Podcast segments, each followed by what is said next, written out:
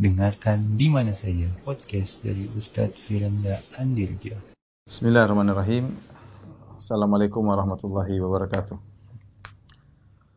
Alhamdulillahi ala ihsani wa syukru lahu ala taufiqihi wa amtinani wa asyhadu an la ilaha illallah wahdahu la syarika lahu ta'ziman li sya'nih wa asyhadu anna Muhammadan abduhu wa rasuluhu da'ila ridwani. Allahumma salli alaihi wa ala alihi wa ashabi wa ikhwani. Para ikhwan dan akhwat yang dirahmati Allah Subhanahu wa taala, para jamaah Masjid As-Sunnah Bintaro yang dirahmati oleh Allah Subhanahu wa taala. Eh, insyaallah pada pertemuan kali ini adalah pertemuan yang terakhir dari pembahasan kita uh, Al-Aqidah Al-Wasithiyah karya Syekhul Islam Ibn Taimiyah rahimahullah taala. Dan Ibn Taimiyah rahimahullah taala menutup uh, pembahasannya dari Risalah Al-Aqidah Al-Wasithiyah uh, berkaitan tentang bahwasanya ahlu sunnah wal jamaah memperhatikan masalah akhlak dan uh, menyeru uh, kaum muslimin untuk berakhlak mulia. Uh, beliau berkata, Syekhul Islam Ibnu Taimiyah rahimahullah berkata, "Wa yadinuna bin nasihati lil ummah." Dan ahlu sunnah wal jamaah beribadah kepada Allah yadinuna artinya yata'abbaduna Allah yaitu mereka beribadah kepada Allah dengan memberi nasihat kepada umat yaitu ingin yang terbaik bagi umat. Wa ya'taqiduna makna qawlihi. Dan mereka meyakini makna dari sabda Nabi sallallahu alaihi wasallam al-mu'min lil mu'min kal bunyanil marsus. Yashuddu ba'dahu ba'dha. Bahwasanya mukmin yang satu dengan mukmin yang lain seperti bangunan yang rapat dan kokoh sebagian saling menguatkan sebagian yang lain wa syabbaka baina asabi'ihi dan Nabi sallallahu alaihi wasallam uh, menyela-nyela jarinya seperti ini. Artinya kamu mukmin satu dengan mukmin yang lain harusnya seperti seperti ini. Wa qawlihi dan ahlu sunnah wal jamaah juga mengimani sabda Nabi sallallahu alaihi wasallam, "Matsalul mu'minina fi tawaddihim wa tarahumihim wa ta'atufihim kamatsalil jasad." Perumpamaan kaum mukminin dalam saling mencintai di antara mereka, saling mengasihi di antara mereka, wa ta'atufihim saling lembut di antara mereka. Kama salil jasad. Seperti perumpamaan sebuah jasad. Idza ishtaka minhu udhun tada'alahu sairul jasadi bil humma was sahar. Jika salah satu dari anggota tubuh uh, sakit maka uh, seluruh jasad akan merasakan demam dan tidak bisa tidur. Ikhwan dan akhwat yang dirahmati Allah Subhanahu wa taala jemaah uh, Masjid As-Sunnah Bintaro yang dirahmati Allah Subhanahu wa taala. Pada pertemuan lalu telah kita bahas bahwasanya Ahlus Sunnah wal Jamaah beri nasihat kepada uh, para imam yaitu para penguasa. Demikian juga Ahlus Sunnah memiliki uh, ibadah terhadap kaum mukminin secara umum yaitu bagaimana menasihati mereka. Oleh karenanya menurut Ahlus Sunnah wal Jamaah mukmin satu dengan mukmin yang lain harusnya saling mengkokohkan, saling menguatkan dan kaum mukminin yang sempurna imannya yaitu nampak fitawaddihim wa tarahumihim wa ta'atufihim kamathil jasad. Seharusnya mereka itu dalam saling menyayangi, dalam saling mencintai, dalam sikap lembut seperti satu jasad. Kalau ada tubuh ada satu anggota yang sakit, yang lain juga akan merasa merasa sakit. Ini adalah ciri-ciri orang beriman yang sempurna iman iman mereka. Uh, oleh karenanya seharusnya muamalah di antara mukmin satu dengan mukmin yang lain dibangun di atas saling uh, mencintai ya. Uh, saling menginginkan kebaikan bagi yang lain.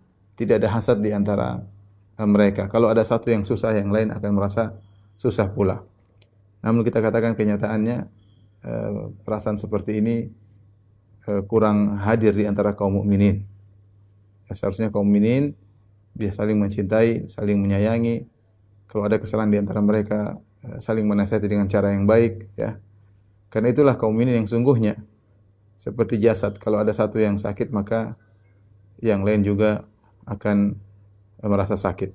Oleh karenanya ada perkataan indah dari Syekhul Islam Taimiyah rahimahullah dalam Minhaj Sunnah Nabawiyah beliau berkata Ahlus Sunnah wal Jamaah a'lamun nasi bil haq wa arhamuhum bil khalq. Ini perkataan Mas Ibnu Taimiyah rahimahullah berkata Ahlus Sunnah wal Jamaah adalah a'lamun nasi bil haq yaitu yaitu kelompok yang paling mengerti tentang kebenaran. Wa arhamuhum bil khalq, namun sangat sayang kepada kaum mukminin. Ya, Ahlus Sunnah harusnya demikian. Bukan tatkala seseorang mengetahui tentang al-haq, mengetahui tentang bahaya bid'ah, mengetahui tentang bahaya kesyirikan, kemudian dia menjadi kasar terhadap kaum mukminin yang lain. Tidak demikian. Uh, Ibnu Taimiyah tidak mengajarkan demikian.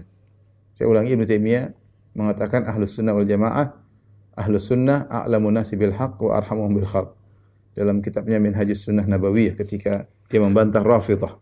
Dia membantah Rafidhah mengatakan ahlus sunnah adalah kelompok yang paling ngerti tentang kebenaran dan yang paling sayang kepada makhluk. Oleh karena kalau kita baca bantahan Ibnu Taimiyah, bantahannya indah ya. Jauh dari maki-makian, jauh dari uh, caci maki, semuanya bantahan ilmiah. Ya. Kalau ada uh, kebaikan pada yang dia kritik diakui. Terkadang dia membandingkan antara dua kelompok yang menyimpang, maka dia menunjukkan yang ini lebih benar daripada yang ini. Ya, ini salah dari sisi ini, ini kebaikannya di sini. Ibnu uh, bersikap uh, lembut kepada uh, bahkan kepada musuh yang memusuhinya. Ya, dan perkataan beliau itu benar-benar beliau terapkan dalam kehidupan. Makanya ketika saya sampaikan tentang bagaimana uh, biografi Ibnu Taimiyah rahimahullahu taala bagaimana dia memaafkan musuhnya yang uh, benar-benar ingin agar Ibnu Taimiyah celaka ya, seperti Ibnu Makhluf ya, yang berfatwa bahwa si Ibnu Taimiyah uh, kafir dan harus dibunuh sampai Ibnu Taimiyah kemudian dipenjara oleh uh, sultan ketika itu ya. Kemudian akhirnya sultan yang memenjarakan Ibnu Taimiyah berdasarkan fatwa dari musuhnya Ibnu Taimiyah akhirnya dikudeta oleh yang lain ya uh, di, dikudeta oleh sultan yang lain. Akhirnya ketika sultan yang lain menguasai uh, kerajaan, ternyata orang-orang yang memusuhi Ibnu Taimiyah ternyata mendekati kepada sultan yang baru dan meninggalkan sultan yang lama. Akhirnya sultan yang lama berusaha menggulingkan sultan yang mengkudeta, akhirnya dia bisa mengembalikan kembali kekuasaannya. Dan dia melihat bagaimana para ulama-ulama yang membenci Ibnu Taimiyah ternyata berkhianat.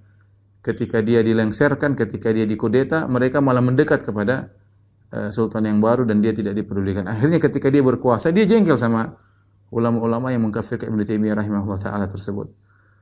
Ternyata ketika dia berkuasa, ulama-ulama tersebut mendekati lagi uh, dia. Ya.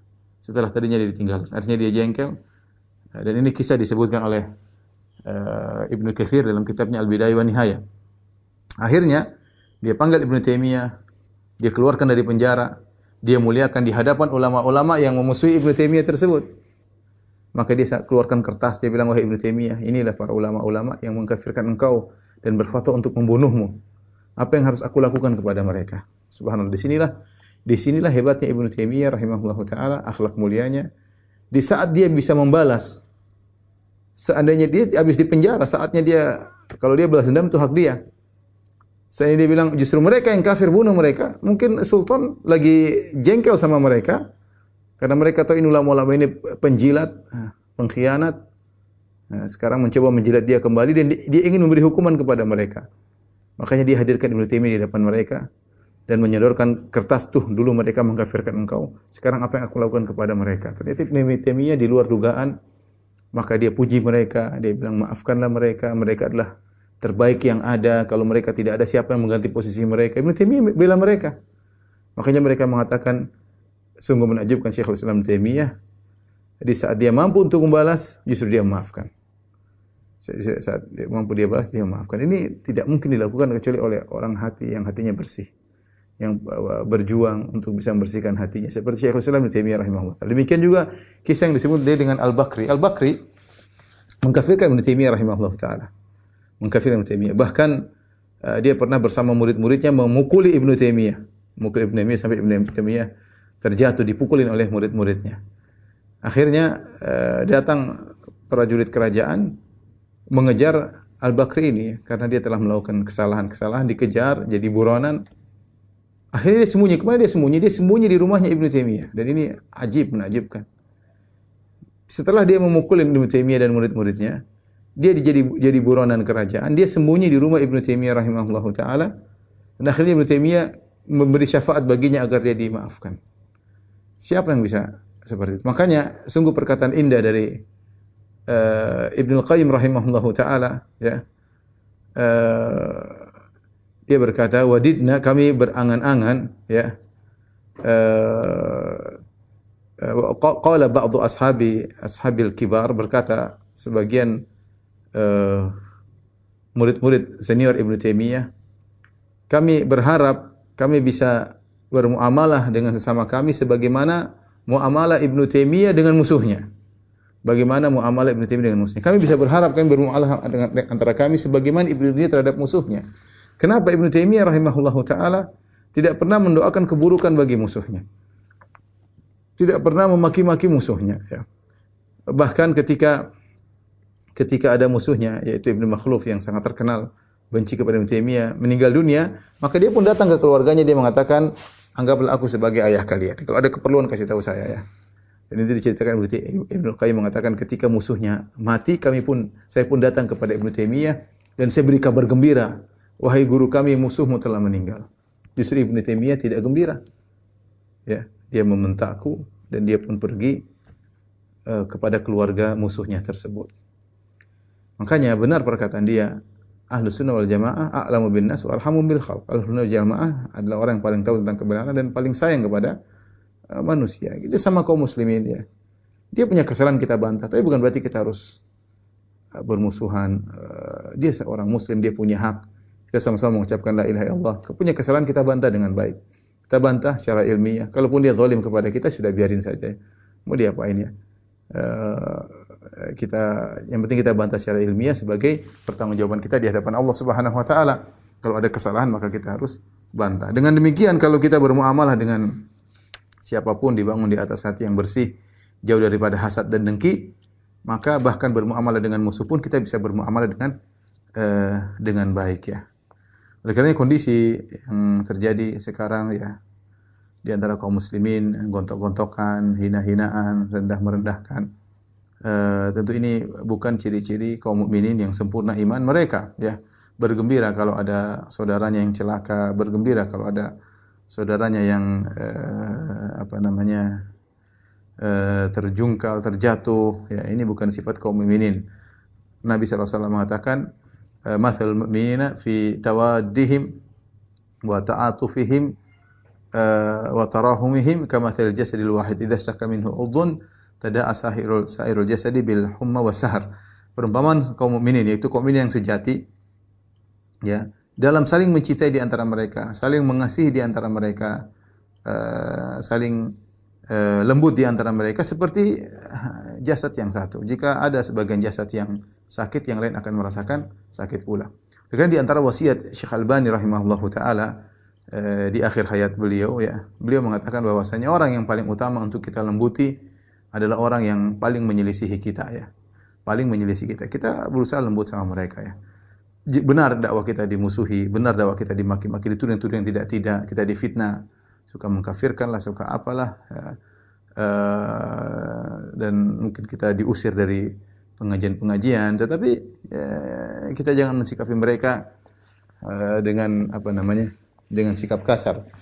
Ya, idfa billati hiya ahsanu sayyi'ah. Ya, kata Allah Subhanahu wa taala, balaslah keburukan dengan dengan kebaikan. Kalau kita tidak kuat kita diam, tidak usah kita berbicara ya. Oleh karenanya saya nasihati kepada diri saya pribadi dan juga pada ikhwan dan akhwat uh, bersikaplah lembut ya. Karena ini perintah Nabi Shallallahu alaihi wasallam. Contohilah para ulama bagaimana mereka mensikapi orang-orang yang memusuhi mereka. Bersihkan hati. Kita akan mencari keridhaan Allah Subhanahu wa taala bukan mencaci maki mengeluarkan unek-unek kita eh, terutama di hadapan umum di di apa namanya komentar. Tidak perlu tidak perlu. Ada orang mencaci maki kita doakan. Kalau kita bisa bantah ilmiah ilmiah. Tidak perlu kita maki-maki.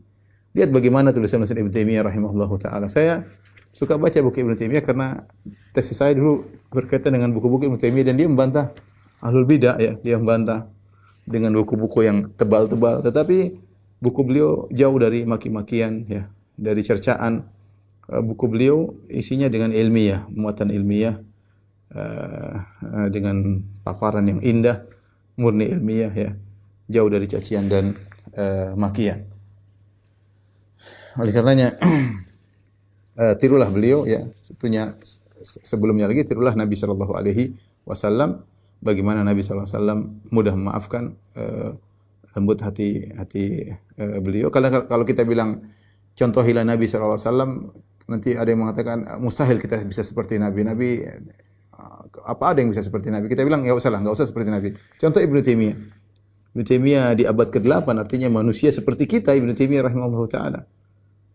Tapi bisa ada orang seperti beliau ini di antara hal yang keajaiban dari keajaiban yang Allah tunjukkan di atas muka bumi bagaimana beliau tegar dalam membantah ya ahlul bidah ya. Tetapi dibarengi dengan ketakwaan yang luar biasa.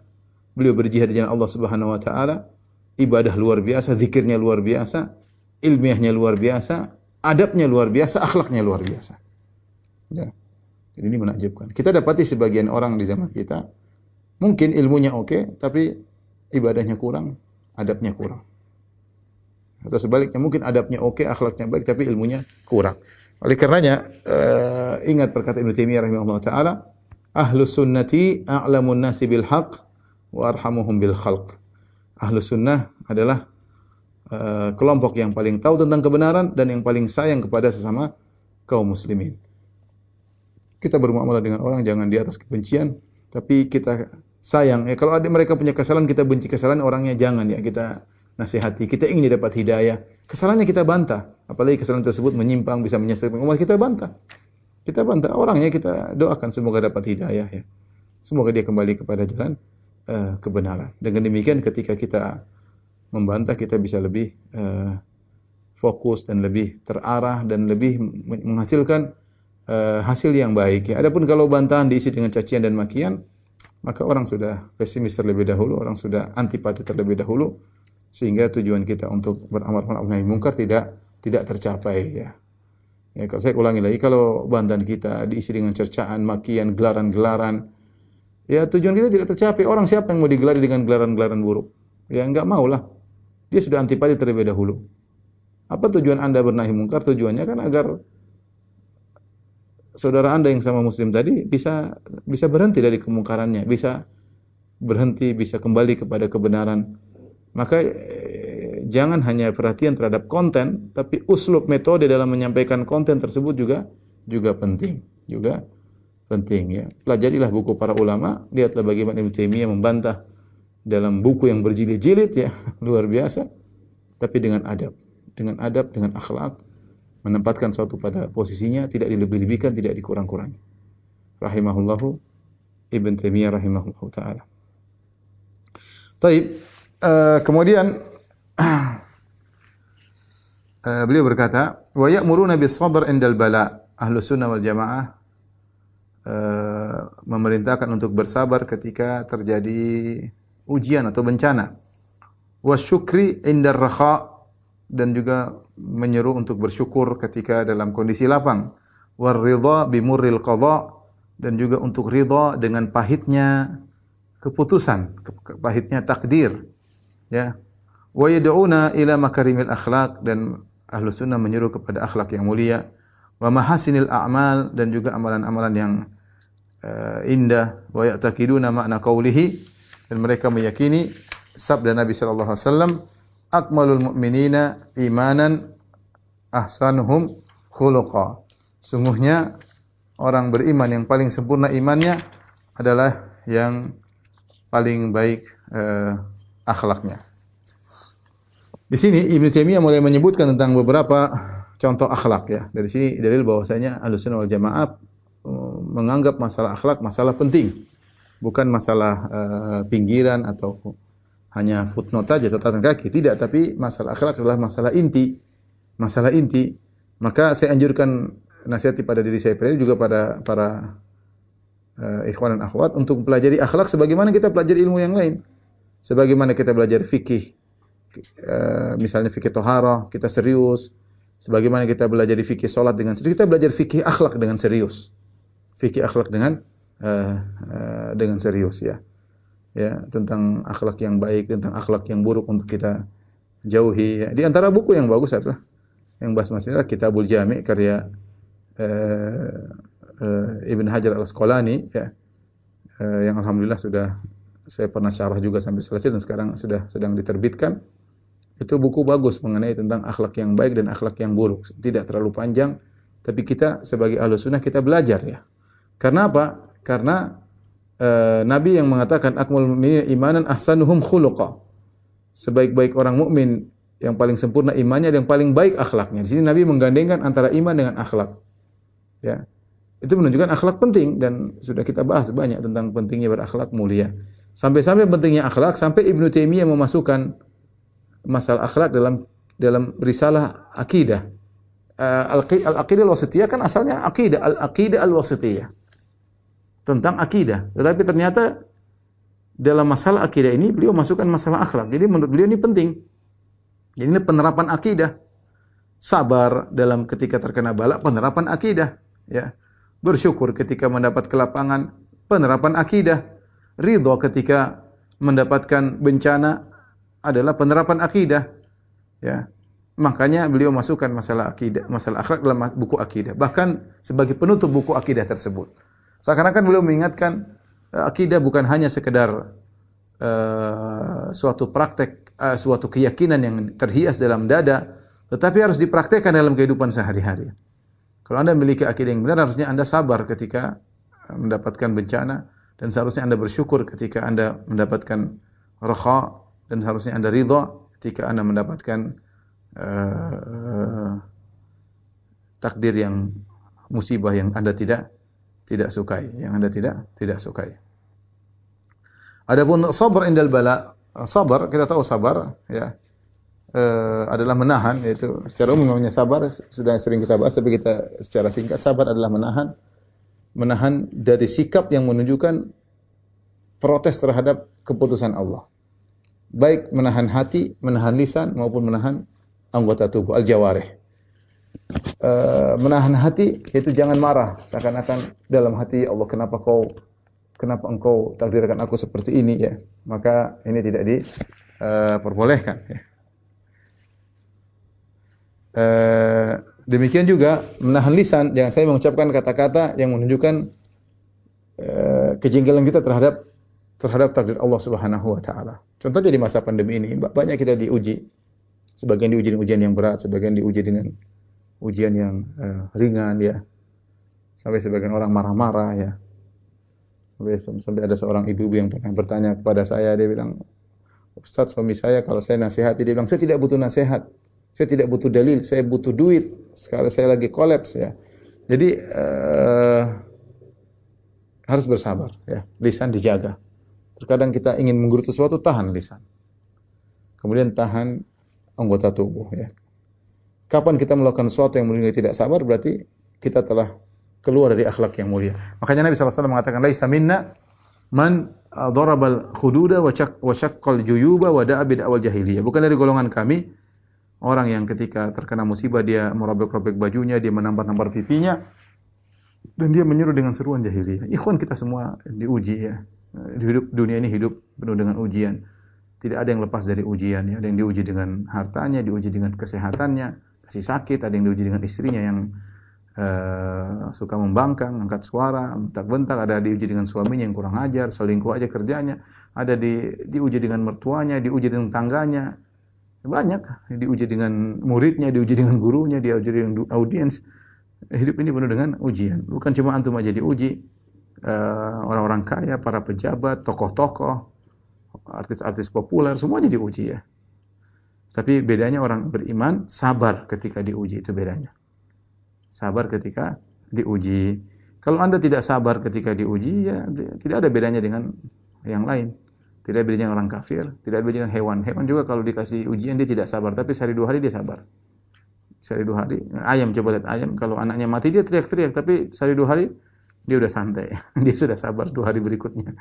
Oleh karenanya uh, seorang harus memaksa dirinya untuk bisa bersabar. Ini teori uh, secara akidah kita ngerti, praktek itu merupakan praktek dari konsekuensi akidah yang telah kita yakini. Wa syukru wa syukri inda rakha. Syukur ketika dalam kondisi lapang jangan lupa ya, lupa syukur, syukur dengan hati di antara yang perlu saya ingatkan syukur dengan hati. Kalau lisan kita bilang alhamdulillah, dengan anggota tubuh kita dengan beramal soleh berarti kita bersyukur di antara syukur dengan hati itu meyakini bahwasanya segala nikmat dari Allah yang pertama yang kedua jangan meyakini saya memang berhak untuk mendapatkan nikmat tersebut Kapan kita merasa ini diingat oleh Ibnu Qayyim rahimahullah taala dalam kitabnya Madarij Salikin, kapan kita merasa saya memang berhak mendapatkan nikmat ini berarti kita tidak bersyukur.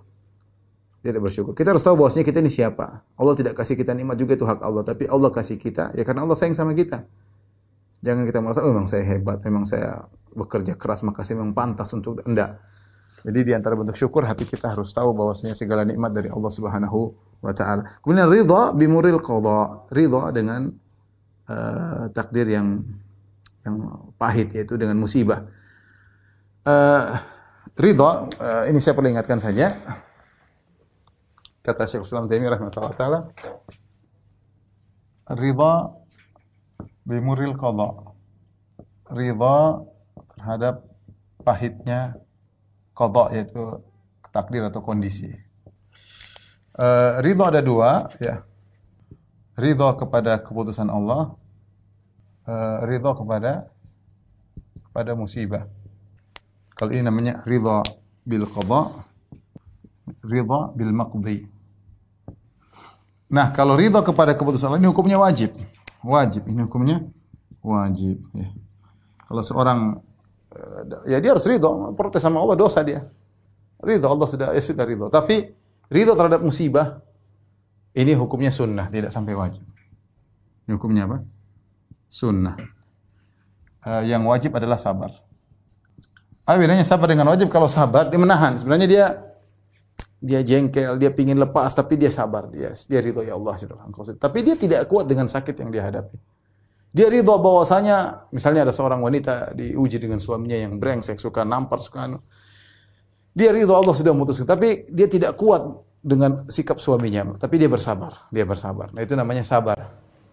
Uh, adapun ridho dengan musibah yang dihadapi, bedanya itu sunnah. Tidak semua orang sampai pada derajat ridho. Apa bedanya ridho dengan sabar? Kalau sabar ingin segera hilang, kalau ridho, ridho dia merasa tidak hilang juga nggak apa-apa. Saya begini terus nggak juga nggak ada masalah. Ya, berarti dia ridho dengan musibah yang dihadapinya ya. Sebenarnya saya pernah ketemu dengan seorang kajian sama dia. Uh, ketika kajian dia selalu pakai cuci apa namanya?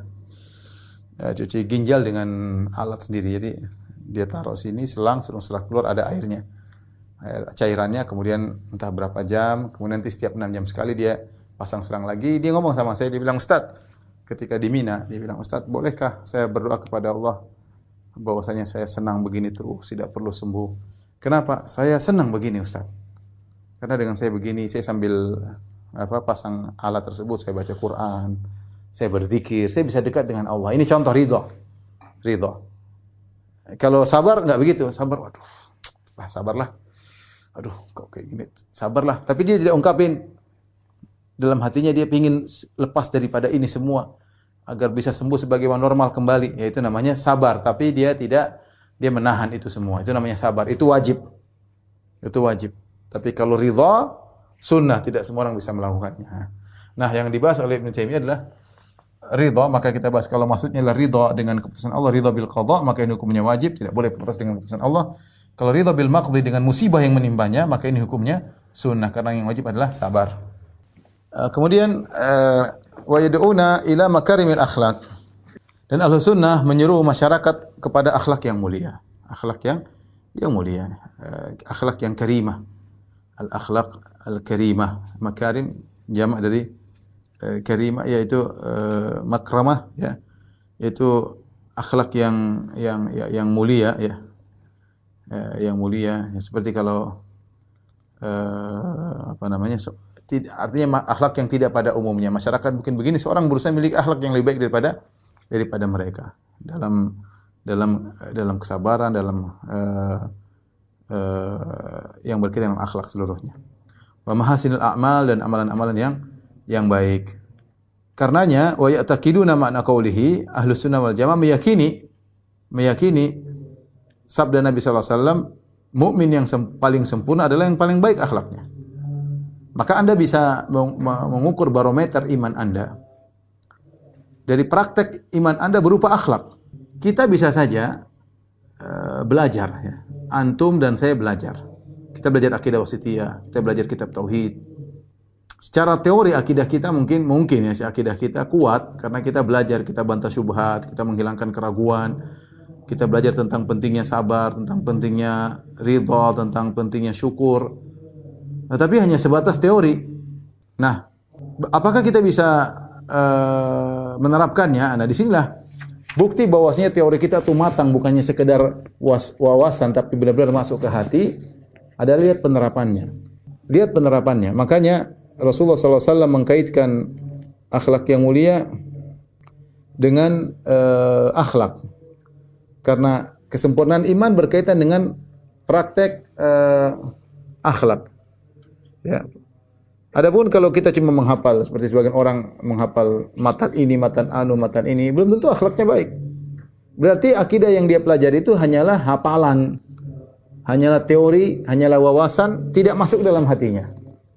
Ya, terkadang seorang pandai membantah sana membantah sini, tapi akhlak nol. Akhlak nol. Lisan tidak dia jaga, kesombongan teruncap dari kata-katanya, perendahan terhadap orang lain nampak sekali. Ini akhlak seperti apa seperti ini? Kita tidak kita tidak hanya butuh orang yang berilmu, ya, hanya tahu sebagai wawasan. Kita ingin kita ahlu sunnah wal jamaah punya ilmu dan bisa kita terapkan dalam tulisan kita, dalam kata-kata kita, dalam keseharian kita. Ya, maka sungguh menyedihkan ada seorang penuntut ilmu misalnya hafal ini hafal anu tapi sama istrinya akhlaknya buruk sama orang tuanya tidak sopan. Ini bukan begini yang kita inginkan. Berarti teori tersebut hanyalah wawasan tidak masuk dalam hatinya. Ya. Baik, uh, ikhwan dan akhwat yang dirahmati Allah Subhanahu wa taala. Uh, inilah yang menjadikan kita harus ingat bahwasanya akidah itu bukan yang sekedar wawasan. Kita akan menjalani kehidupan, berinteraksi dengan keluarga, dengan istri, dengan anak, dengan tetangga, dengan orang tua, Eh, dengan audiens, dengan kawan-kawan di Facebook, dengan netizen. Di situlah kita terapkan akhlak kita dari akidah yang sudah kita pelajari. Ya, sabar, tenang, ikhlas, jangan ujub, jangan sombong. Ini semua bukan bukan gampang. Ini butuh terapan harian. Ya. Taib, perhatian, perhatikan. Kemudian Syekhul Islam Taimiyah rahimahullah berkata, wa yandubuna ila antasila man qata'ak dan ahlu sunnah wal jamaah menyeru atau menganjurkan agar engkau menyambung orang yang memutuskan silaturahmi denganmu. Dan ini perkara yang sangat berat. Kebanyakan orang hanya berbuat baik kepada yang baik kepadanya. Makanya Nabi SAW mengatakan, Laisal wasil bil mukafi. Wa innamal wasil man uh, uh, yasilu man qata'ahu. Ya. Bukanlah penyambung silaturahmi yang sesungguhnya adalah yang al-mukafi, yang hanya membalas sesuai dengan apa yang di, dia yang dia dapati misalnya seorang sama kalau kakaknya baik dia juga baik. Kalau kakaknya muji dia dia juga muji kakaknya. Kalau eh, apa kerabatnya eh, menyalami dia, dia baru nyalami. Tapi kalau kerabatnya ya mencela dia, merendahkan dia, maka dia juga demikian. Dia juga mencela. Bahkan sebagian mereka mengatakan saya baik kalau dia baik, tapi kalau dia buruk saya bisa lebih buruk. Nah, ini ini ini ini bukan begini dimaksud oleh Islam. Islam ingin engkau menyambung orang yang memutuskan silaturahmi. Itulah penyambung silaturahmi sungguhnya. Walakin al-wasil ya man idza uh, apa eh, qata'a rahimahu wa salahu wa salahu. Orang yang jika silaturahmi terputus dia malah nyambung. Ini yang menunjukkan bahwasanya anda benar-benar menyambung silaturahmi karena Allah, bukan karena ingin balasan duniawi. Tapi kalau Anda berbuat baik sama orang berbuat sama Anda, berarti Anda memang ya berbuat baik karena duniawi. Anda baik, dia baik. Dia baik, Anda baik. Eh, dia buruk Anda buruk, dia senyum Anda senyum, ya. Ini berarti ada bukan bukan murni karena Allah, tapi itu bukan menyambung silaturahmi yang sungguhnya. Yang menyambung silaturahmi yang sungguhnya adalah engkau menyambung orang yang memutuskan silaturahmi dengan engkau. Misalnya ribut dengan adik, adik bikin jengkel, sabar, sambung. Lawan itu kejengkelan. Kakak bikin jengkel, lawan jangan jangan jangan jangan dibalas dengan keburukan. Di sinilah pahala kita besar, pahala besar. Allah berikan bagi orang yang bisa menyambung silaturahmi yang diputuskan. Coba kita cek dalam kehidupan kita bagaimana hubungan kita dengan adik kita, dengan kakak kita, dengan tante kita, dengan om kita. Apakah ada terputus silaturahmi? Ada. Eh, mereka menghina saya, eh sudahlah. Jangan kita balas hinaan mereka. Kita balas keburukan mereka dengan kebaikan. Kemudian wa tu'ti man haramak.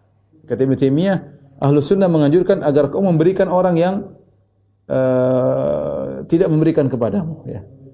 Kalau dalam bahasa kita kau berbuat dermawan kepada orang yang pelit kepadamu. Itu berat. Namanya manusia kalau ada teman pelit kita juga jengkel sama dia. Ini orang punya duit pelit. Tapi biarin dia pelit sama kita, kita kasih sama dia, enggak ada masalah. Kita bukan mencari balasan duniawi dia. Kalau kita mencari balasan duniawi dari orang, kita capek ya ikhwan. Kadang kita dapat, kadang kita nggak dapat. Carilah pahala di sisi Allah Subhanahu wa taala. Ya, pahala pahala kita di sisi Allah Subhanahu wa taala. Di antara bukti kita mencari pahala di sisi Allah, kita memberi kepada orang yang menghalangi kita. Berbuat baik kepada orang yang menghalangi kita. Ya. Dia pelit sama kita, kita baik sama dia. Dia usir kita, kita buat baik sama dia. Jangan kita kemudian dendam, kita juga usir dia, jangan. Ya, tu'timan haram. Ini juga butuh keikhlasan luar biasa, butuh ketulusan hati. Kalau Islam mengajak kita untuk benar-benar membersihkan hati kita. Ya. Kita terkadang merasa hati kita suci, bersih, ternyata kotornya luar biasa. Buktinya ada orang bikin jengkel, kita balas kejengkelannya. Buktinya ada orang putuskan silaturahmi, kita balas putuskan silaturahmi. Buktinya ada orang pelit sama kita, kita lebih pelit daripada dia. Aduh, hati kita ini bermasalah rupanya. Karena kita bermasalah, akhlak kita nggak nggak muncul. Uh, outputnya sesuai dengan isi hati kita. Outputnya jelek, berarti isi hati kita nggak beres. Wa ta'fu aman zalamak. Di antaranya, engkau maafkan orang yang menzalimimu. Ini berat lagi. Eh, namanya manusia ingin membalas kezaliman, bahkan kalau bisa dibalas double. Tapi Islam mengajarkan lain. Ahlus sunnah mengajarkan engkau memaafkan orang yang menzalimimu. Ya. Ya. Dan saya sudah punya ceramah khusus tentang perkataan Ibnu tentang 20 sebab kenapa kita harus memaafkan. 20 sebab kenapa harus memaafkan itu risalah yang sangat bagus. Silakan ada pengajiannya di YouTube bisa dilihat ya. Jadi kita berusaha memaafkan orang yang menzalimi kita. Ini menzalimi kita banyak, bisa jadi yang zalimi kita orang terdekat kita. Bisa jadi yang zalimi kita istri kita, bisa jadi. Bisa jadi yang zalimi kita adalah suami kita, bisa jadi kakak kita, adik kita, bisa jadi tetangga kita, bisa jadi teman lama kita. Dia zalimi kita di saat padahal kita baik sama dia. Uh, dan banyak, bisa jadi partner kerja kita zalim. Banyak hal ya. Islam mengajarkan maafkan orang yang menzalimimu. Tapi ingat semuanya karena Allah ya. Bukan untuk pamer. Jangan bilang, ah saya maafkan dia. Saya, tidak usah gitu. Allah maha tahu. Tidak usah kita pamerkan sikap maafkan kita kepada orang lain. Ya, sok-sok apa namanya hebat di hadapan orang lain. Tidak usahlah. Kita memaafkan karena Allah bukan karena ingin dipuji. Karena ini ini juga ini semua bisa bisa jadi bahan untuk riak juga ya. Maafkan orang yang menzolimi, kita buat status, tidak perlu, tidak perlu. Ya, kalau kita maafkan ya udah maafkan. Ya. Jangan sampai kita terjebak dengan ria. Ini perbuatan gak gampang maafkan orang yang mendolimi. Banyak muruna bibir walidain dan al sunnah menyeru untuk berbuat berbakti kepada kedua orang tua. Tentu ini ibadah yang sangat mulia. Wasilatil arham dan juga menyambung uh, silaturahmi dan saya ingatkan kepada kawan-kawan yang masih punya orang tua uh, kesempatan untuk berbakti kepada mereka. Di antara bentuk berbakti kepada mereka, kenalilah keperluan mereka kalau Anda punya kemampuan berilah penuhilah keperluan mereka sebelum mereka minta. Kenali keperluan mereka. Ya, kenali keperluan mereka. Saya selalu menyampaikan kisah seorang yang sudah uh, laki yang sudah tua. Uh, dia, dia cerita dalam sebuah tulisan, anaknya terkadang datang kepada dia, ayah, abi, abi ingin ini. Orang ini yang sudah tua bilang, enggak nak, abi enggak perlu. Padahal dia pingin. Nanti anaknya datang lagi, abi pingin ini. Uh, dia malu sama anaknya, dia bilang, enggak nak, abi enggak perlu. Setelah beberapa kali dia baru sadar. Subhanallah. Ternyata dia selama ini waktu dia masih muda dia kurang berbakti. Dia pernah melakukan hal tersebut juga kepada ayahnya. Ayah mau ini, ayahnya bilang enggak nak. Mungkin dengan tersenyum. Padahal bisa jadi ayahnya mau.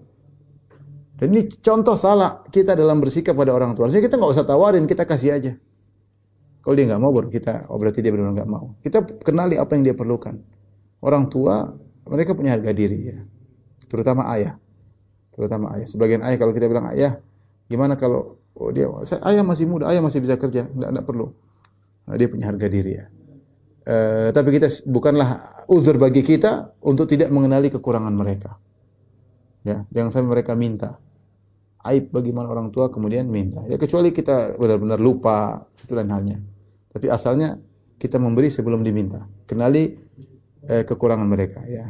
Kecuali kalau memang kita miskin nggak bisa apa-apa, itu lain cerita. Selama kita mampu kenali kebutuhannya, kita kasih sebelum dia minta. Jangan pernah sebagaimana waktu kita masih kecil. Kita masih kecil orang tua memberikan keperluan kita tanpa kita kasih tahu dia udah kenali oh ya, anak ini butuh pampers, anak ini butuh susu, anak ini butuh ini butuh anu. Mana dia tanya, nak butuh pampers nggak? Dia dia nggak tanya-tanya, dia carikan. Yang tidak pernah perhitungan sama kita ketika masih kecil. Ini benar-benar saya tahu itu ketika saya punya itu saya punya anak. Baru saya tahu bagaimana kita orang tua berusaha mengenali kebutuhan anak. Kita sediakan sebelum dia minta. Ya. Nah sekarang orang tua sudah tua. Uh, kalau kita mampu, jangan kita suruh tunggu dia minta. Kita kenali kebutuhannya, kita penuhi kebutuhannya. Lain halnya kalau antum miskin, nggak bisa ya uzur. Tapi kalau antum punya kemampuan, apakah tidak mampu untuk sisihkan sebagian harta untuk memberikan kepada orang tua, tanpa perlu dia minta. Kenali kebutuhan mereka. Allah musta'an. Wasilatil arham uh, Ahlu sunnah juga menyuruh untuk menyambung silaturahmi. Ya. Dan kita tahu bahwasanya silaturahmi adalah ibadah yang sangat agung. Ini ibadah yang terkadang dilalaikan ya. Kita lihat banyak orang begitu baik sama kawannya, sama teman-temannya, tapi sama kerabatnya kurang ya. Ingat ring satu, perhatikan silaturahmi rahim ring satu paling utama ayah ibu, kakak adik ya, uh, ponakan, tante-tante, tante dari ayah, om dari ayah, tante dari ibu, om dari ibu. Itu ring satu. Perhatikan ini, ini orang-orang terdekat yang harus kita berbuat baik kepada. Di luarnya, keduanya, sepupu dan selanjutnya itu nomor dua. Yang pertama ring satu, benar-benar antum harus perhatikan. Kakak, eh, orang tua tentunya, kakak adik, eh, kemudian eh, ponakan-ponakan, tante-tante dari ayah, dari ibu, ini ring satu. Perhatikan. Uh, silaturahmi bisa dengan harta itu yang terbaik. Makanya Allah mengatakan wa atal mala ala hubbihi dawil qurba dalam Al-Qur'an. Allah menyuruh kita berbuat baik kepada karib kerabat lebih dahulu daripada terhadap anak yatim dan fakir miskin. Wa atal mala ala hubbihi dawil qurba wal yatamal masakin. Kata Allah di antara bentuk keimanan kebajikan adalah memberikan harta yang kau cintai kepada karib kerabat, kepada anak yatim, kepada fakir miskin. Jadi kalau kita bersilaturahmi butuh pengorbanan, berikan harta yang kita suka. Kita punya duit, kita sayang ya. Tapi nggak ada salahnya kita kurangi, kita berikan kepada kakak atau adik, kepada orang tua, kepada masih ada kok alhamdulillah. Kita tidak keluarkan 100% enggak. Kita keluarkan 10%. Kita keluarkan 20%. Insya Allah masih ada. Ya, ini kapan kita bisa cari pahala lagi? Allah mentakdirkan kita punya harta dan Allah mentakdirkan saudara-saudara kita memiliki keperluan. Kapan kita Allah buka kesempatan kita cari pahala, uh, kita nggak lakukan ya. Oleh karenanya, uh, kalau kita bisa membantu dengan harta itu yang terbaik, kalau enggak dengan kata-kata yang baik, dengan sikap yang lembut, memberi makanan kepada mereka. Dan ini semua adalah dianjurkan oleh Ahlus Sunnah wal Jamaah. Wa husnil jiwar, bertetangga yang baik. Kita punya tangga ini, tangga nggak banyak insya Allah. Tetangga mungkin jauh, tapi tangga ring satu yang sebelah kanan kita, depan kita, samping kiri kita, ini yang paling utama. Ya, jangan kita ganggu mereka. Berbuat baik sama tangga dengan tidak mengganggu mereka dan berbuat baik kepada mereka. Uh, dengan memberikan hadiah, memberikan makanan, apa yang bisa kita lakukan lakukan. Wal ihsan ilal yatama wal masakin. Berbuat baik kepada anak yatim, kepada orang miskin wa sabil, peka terhadap orang-orang yang susah. Dunia ini cuma sebentar. Kita kumpulkan uang, tidak akan kita bawa mati ya. Yang penting kita udah makan, anak-anak sudah kenyang, istri sudah kenyang, udah sisanya uh, kita gunakan untuk jalan Allah Subhanahu wa taala. Harta dat datang dan pergi. Kita lepaskan akan datang lagi. Kita lepaskan datang lagi. Ya dan itu uh, kita punya kebiasaan terhadap orang, Allah punya kebiasaan terhadap kita. Ya. Kita punya kebiasaan memberi, Allah akan berikan kepada kita. Ya benar Adam, anfik unfik alaih. Kata Allah, wahai anak Adam, berinfaklah, aku akan berikan kepadamu. Ini semua butuh butuh latihan, butuh keyakinan. Warifki bil mamluk. Sunnah menyuruh untuk berlemah lembut kepada budak ya. E, kalau sekarang budak mungkin tidak ada, budak itu adalah sesuatu di zaman dahulu yang bisa diperjualbelikan, disuruh tidak digaji karena milik budak. Nah, kalau budak yang statusnya seperti itu kita miliki, boleh kita jual beli, tidak kita gaji, kita disuruh berbuat baik dan ini wasiat Nabi sallallahu alaihi wasallam ketika akan meninggal kata Rasulullah sallallahu as-salat as-salat wa aymanukum. Perhatikan salat, perhatikan salat dan perhatikan budak-budak kalian. Rasulullah yang mengatakan demikian, ya. Nah, kalau budak saja kita disuruh berbuat, apalagi orang yang bekerja sama kita, pembantu, supir. Ya, sabar dengan bantu, sabar dengan supir. Kadang-kadang mereka salah ya. Nah, kalau mereka pintar, kan kok pembantu goblok sekali ya. Kalau dia pintar dia nggak jadi pembantu. dia jadi majikan kalau dia pintar. Karena dia tidak sekolah, ada yang tidak bisa baca, ada yang ya, kasih uzur. Mungkin salah, mungkin dia pecahkan gelas, mungkin dia pecahkan piring. Lihat, dia sudah bekerja keras, dia capek, dia letih. Kadang kita lupa memerintahkan dia waktu istirahat dia tidak ada. Ya, kalau sama budak kita disuruh berbuat baik, apalagi sama pembantu yang kita gaji dan bukan milik kita. Yang kita gaji, ya. Bukan budak loh. Kalau budak saja kita suruh berbuat baik, apalagi pembantu. Wa yanhauna 'anil fakhr wal khuyala dan sunnah melarang dari sombong. Fakhr itu bangga dengan nasab, bangga dengan kedudukan al khuyala kesombongan ya sombong angku dengan harta. Mirip al fakhr wal khuyala mirip ya ada yang mengatakan kalau al khuyala itu bangga dengan apa yang dimiliki al fakhr bangga dengan merendahkan orang lain. Intinya sama-sama bangga yang mengakibatkan merendahkan orang uh, orang lain ya. Dan saya ingatkan namanya eh, fakhr khuyala ini perkara yang terkadang hinggap di hati kita tanpa kita sadari. Kita harus uh, mengontrol diri kita ya. Kata kalau Rasulullah mengatakan al khuyala fi ahlil khail ya bahwa wal ibil bahwasanya kesombongan ada pada pemilik kuda. Ya, karena kalau orang punya kuda apalagi kudanya bagus hebat terkadang dia tidak mau sombong jadi sombong juga. Ya, karena dia memiliki sesuatu yang hebat itu masuk uh, dalam hatinya kesombongan tanpa dia sadari. Ya maka saya katakan kalau ada hal-hal yang menyebabkan kita sombong kita jauhi. Kita jauhi. Kalau kita yakin kita punya barang mewah ini bikin, bisa bikin kita sombong tidak usah pakai. Nggak usah pakai Kenapa? Kita nggak bisa ngontrol kita nggak bisa ngontrol jiwa kita. Kita bilang, ah tenang, saya nggak sombong. Iya, tapi lama kelamaan sombong. Lihat orang punya, ah oh, itu murah merek KW. Itu KW 7 ini KW, saya punya asli. ini dari beli di Eropa. Nggak, kita nggak sadar, kita nggak pengen sombong, tapi kesombongan terus masuk dalam diri kita secara tanpa kita sadar. Maka waspada. Waspada. Saya tidak saya tidak saya bukannya melarang kalian antum pakai barang-barang bagus silakan, tapi waspada. Saya bilang sering sombongan masuk dalam diri kita tanpa kita sadari. Kita terkadang sulit mengontrol hati hati kita. Kita saja nggak pingin riak, tahu-tahu kita riak. Kita nggak pingin ujub, tahu-tahu kita ujub. Kita nggak pingin sombong, tahu-tahu kita sombong. Hati-hati. Wal baghi, wal baghi itu berbuat zalim kepada orang lain. Wal istitalah alal khalqi, merendahkan orang lain bihaqqin atau bi ghairi haqqin eh, dengan hak atau tidak tanpa hak merendahkan tidak boleh. Oleh karenanya Nabi SAW mengatakan uh, at-taqwa huna at-taqwa huna taqwa huna ke, ke, bahwasanya takwa itu di hati takwa di hati. Biasa dimri'im minasyarri an yakhti an yahkira akhahul muslim. Cukuplah seorang dikatakan buruk jika dia merendahkan saudaranya sama muslim. Sampai perkataan ini dari perkataan ini dari Ibnu Daqiq dia mengatakan bagaimana Anda merendahkan seorang muslim muslim ini muslim yang mulia? Dia mengucapkan la ilaha illallah. Allah mengutus Rasulullah SAW untuk menyampaikan risalah kepadanya. Allah turunkan Al-Quran untuk dia baca dan dia seorang muslim kemudian Anda merendahkannya setelah Allah memuliakannya? Jangan, ya, jangan. Jangan merendahkan orang lain. Ya. Kalau dia punya kesalahan, kita yakin dia punya kebaikan juga ada. Ya, kita punya akhlak yang buruk juga ada. Kita punya sisi hitam yang orang lain tidak tahu juga ada. Tidak, kalau kita, alhamdulillah kita tidak seperti alhamdulillah, tapi tidak perlu kita merendahkan. Wa yanhauna an safsafiha dan melarang dari perbuatan akhlak yang buruk. Ahlu sunnah melarang dari segala perbuatan yang buruk. Ya. Wa ya'muruna bima alil akhlak.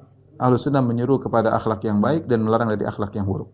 Wa kullu ma yaqulunahu wa yaf'alunahu an hadha wa ghairihi fa innama hum fihi muttabi'una al-kitabi wa sunnah. Dan semua apa yang mereka ucapkan dan apa yang ahlu sunnah ucapkan dan ahlu sunnah lakukan dari hal ini dan yang lainnya semua itu mereka dalam kondisi mengikuti Al-Quran dan Sunnah. Artinya dalam pembicaraan tentang masalah akhlak, sebagaimana masalah akidah, masalah fikih, semuanya Al-Quran dan Sunnah. Pakai dalil. Kita bicara tentang kesombongan, kita bicara tentang akhlak mulia, kita bicara tentang akhlak yang buruk, semuanya pakai dalil. Ya, bagaimana berakhlak yang baik bukan pakai cara kita sendiri, tapi ikut dalil. Ya, ikut dalil bagaimana akhlak yang mulia. Apalagi Aisyah pernah berkata, karena khuluquhul Quran. Sungguhnya akhlak Nabi adalah Al-Quran. Itulah praktik akhlak yang mulia dari Nabi dan alhamdulillah syariat kita lengkap. Anda ingin tawadhu ada contohnya dari Nabi sallallahu alaihi wasallam. Anda ingin uh, apa zuhud ada contoh dari Nabi sallallahu alaihi wasallam. Anda ingin menjadi sahabat yang terbaik ada contoh contoh Nabi semua ada. Tariqatuhum hiya dinul Islam ba'athallahu bihi Muhammadan sallallahu alaihi wasallam. Uh, tariqah mereka bukan mereka bikin tariqat sendiri. Tariqat mereka adalah agama Islam. Ya. Uh, mau akhlak mulia bukan berarti harus masuk dalam goa, harus masuk dalam uh, khalwat diam-diam di dalam kegelapan. Bukan begitu. Itu cara-cara yang tarekat bukan begitu cara menjalankan Islam. Dalilnya ada tinggal dipelajari, praktekkan. Tidak usah bikin cara-cara lain yang tidak diajarkan dalam dalam Islam untuk mencapai akhlak yang mulia. Kemudian uh, beliau berkata, "Lakin lama akhbaran Nabi sallallahu alaihi wasallam anna ummatahu sataftariqu ala 73 firqah. Kulluha fi nar ila wahidatan wa hiya al-jamaah." Wa fi haditsin anhu annahu qala hum man kana ala mithli ma ana alaihi al-yawm ashabi. Sara al-mutamassikuna bil Islamil mahdhi al-khalis an syaubi hum ahlus sunnah wal jamaah.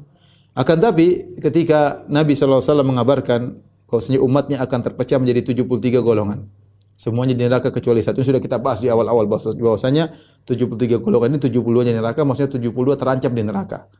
Tidak berarti mereka harus kekal di neraka, tidak terancam. Mungkin ada yang kekal, mungkin ada yang enggak, tapi mereka terancam ya, terancam. Uh, illa wahidah kecuali satu yang selamat wahiyal jamaah dan itulah al jamaah dan dalam hadis yang lain dari Nabi SAW bersabda, siapa jamaah tersebut? Hum mangkana ala mithli ma ana alaihi liyawmu ashabi. Itu orang-orang yang berada di atas seperti jalanku dan jalan para sahabatku pada hari ini. Yaitu yang mengikuti manhajus salaf.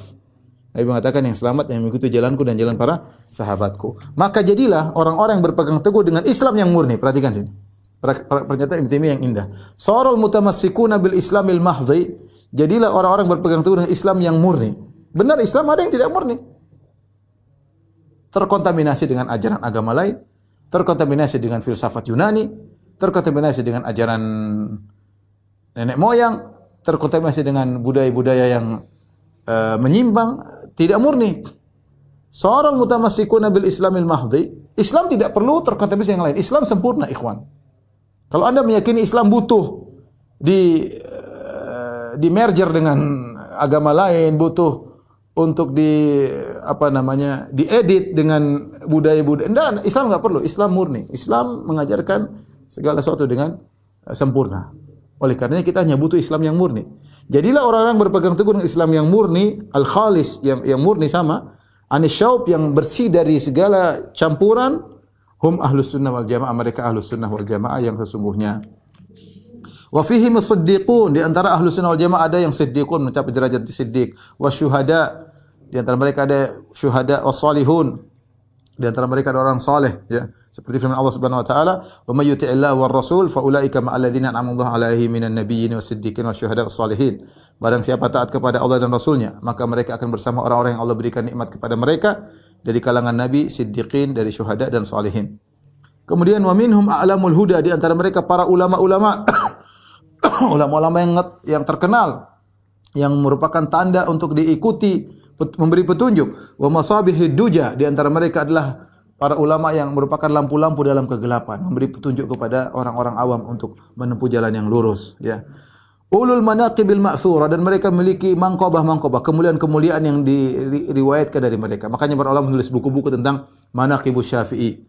Manaqib-manaqib tentang keutamaan-keutamaan Imam Syafi'i, ada keutamaan Imam Malik, keutamaan-keutamaan Imam Ahmad, banyak. Wal fadail mereka punya kemuliaan-kemuliaan al-madhkurah yang sudah disebutkan wa fihimul abdal di antara mereka al abdal abdal mungkin maksudnya adalah wali-wali Allah orang saleh ya, yang spesial. Wa fihim aimatud din di antara mereka ada pemimpin para agama alladzina ajma'al muslimuna ala hidayatihim wa dirayatihim yang kaum muslimin sepakat tentang mereka uh, apa namanya di atas petunjuk dan mereka memiliki ilmu Kemudian wahumut taifatul mansurah. Mereka itulah ahlus sunnah adalah kelompok yang ditolong. Alladzina qala fihimun nabi sallallahu alaihi wasallam. Yang Nabi sallallahu alaihi wasallam berbicara tentang mereka, la tazalu taifatu min ummati alal haqqi mansurah. Akan senantiasa ada sekelompok dari umatku di atas kebenaran selalu ditolong oleh Allah. La yadhurruhum man khalafahum. Tidak memberi mudarat kepada mereka orang-orang yang menyelisih mereka. Wala man khadalahum dan orang yang meninggalkan mereka tidak beri mudarat kepada mereka. Hatta taquma sa'ah sampai tiba hari kiamat. Nas'alullah an yaj'alana minhum. Kita mohon kepada Allah agar menjadikan kita bagian dari mereka wa an la yuziga qulubana ba'da idh hadana dan agar Allah tidak menyimpangkan hati kita setelah Allah beri petunjuk kepada hati kita. Wa an yahabalana minal milladunhu rahmatan innahu huwal wahhab dan semoga Allah menganugerahkan rahmatnya dari sisinya untuk kita. Sungguhnya dia Maha Pemberi anugerah wallahu a'lam. Wa sallallahu ala Muhammadin wa ala wa alihi wa sahbihi wa tasliman katsira. Maka demikianlah uh, risalah Al-Aqidah Wasatiyah. Alhamdulillah sudah kita selesaikan. Uh, semoga bermanfaat insyaallah uh, pekan depan kita mulai masuk dalam uh, masalah firaq ya, firqah-firqah. Kita akan bahas satu persatu uh, mulai dari Khawarij, kemudian Syiah, kemudian mungkin Sufiyah, tarekat-tarekat Sufiyah. Uh, yang Allah mudahkan insyaallah taala tidak lain dalam rangka agar kaum muslimin uh, bisa menjalankan Islam yang murni yang tidak tercampur dengan eh, kotoran-kotoran atau ajaran-ajaran dari luar yang mencampuri Islam. Tapi demikian saja kajian kita. Eh, masih banyak pertanyaan saya tidak bisa jawab. Mohon maaf atas keterbatasan ilmu. Insyaallah kita lanjutkan pertemuan berikutnya. Wabillahi taufiq wal hidayah. Assalamualaikum warahmatullahi wabarakatuh. Subhanakallah bihamdika asyhadu